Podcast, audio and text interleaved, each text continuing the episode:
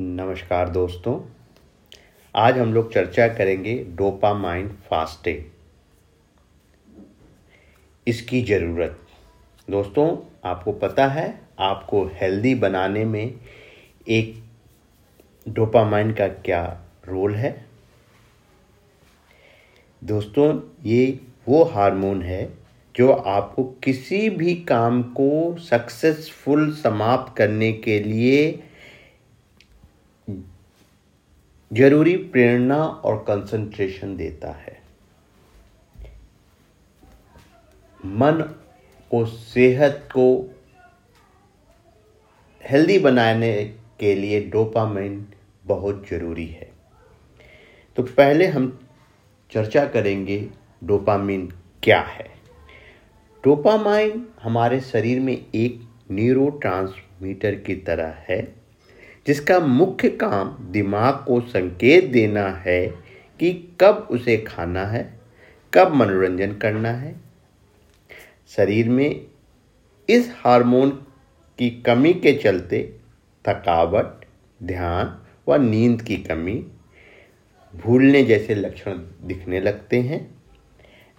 ऐसे में dopamine fasting आपके लिए फ़ायदेमंद होता है। हम आपको बताएँगे कि ये कैसे करना है।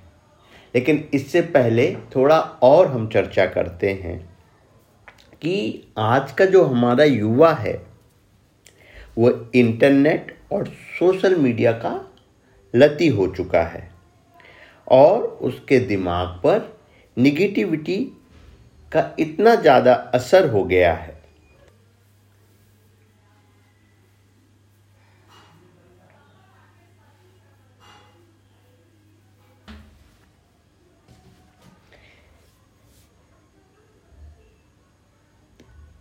निगेटिविटी का इतना असर हो गया है कि युवा जो दिन में करीब पाँच घंटे फ़ोन पर बिताता है, उसके डिप्रेशन में जाने के चांसेस पाँच गुना बढ़ जाते हैं। ऐसे समय में डोपामाइन फास्टिंग हमारे काम आ सकता है। डिजिटल डिटॉक्स के खातिर इन दिनों डोपामाइन फास्टिंग का चलन जोरों पर है। यह एक तरह की सुविधाओं का फास्टिंग फास्ट मतलब व्रत उपवास।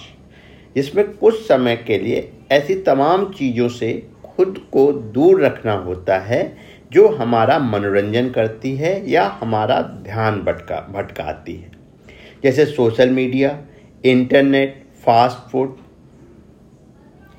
मतलब डोपामाइन फास्टिंग के तहत जीवन की हर उस चीज़ से खुद को बचाना है जो आपको उत्तेजित करती है।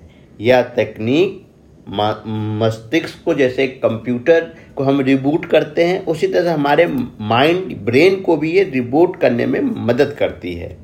इससे हमारे अंदर एक नई ऊर्जा का संचार शुरू हो जाता है और हम अपनी जिम्मेदारियों को बखूबी समझने लगते हैं। अब निश्चित तौर पे मुझे विश्वास है कि आप जानना चाहते होंगे, वो टेक्निक कैसे है कि इसे कैसे करना है। इसके लिए बहुत कुछ नहीं करना। इसके लिए हमें अपने आदत को कंट्रोल करना होगा। किस तरह की चीज़ें हमको मज़ा देती हैं, उसे हमें ऑब्ज़र्व ऑब्ज़र्व करना होगा। और उसके बिना हम रह सकते हैं कि नहीं, ये ध्यान देना होगा। और जब हम इस नतीजे पे पहुँच जाएँ कि ये ये चीज़ें जो हमारे सफलता में बाधा दे रही हैं, हमें काम करने में से रोक रही हैं, उन चीज़ों को दो से चार घंटे के लिए हमें छोड़ना होगा। फिर हम उसे धीरे धीरे बढ़ाते चले जाएँगे। इससे अपने इस व्यवहार पर हम काबू पा सकते हैं, जो कि डोपामाइन के कारण हो रहा है। और साथ में हम एक्सरसाइज और ध्यान करेंगे तो और भी अच्छी तरीके से हम इन बुरी आदतों से बाहर निकल पाएँगे। आशा करता हूँ आपको हमारी बात समझ में आई होगी। धन्यवाद।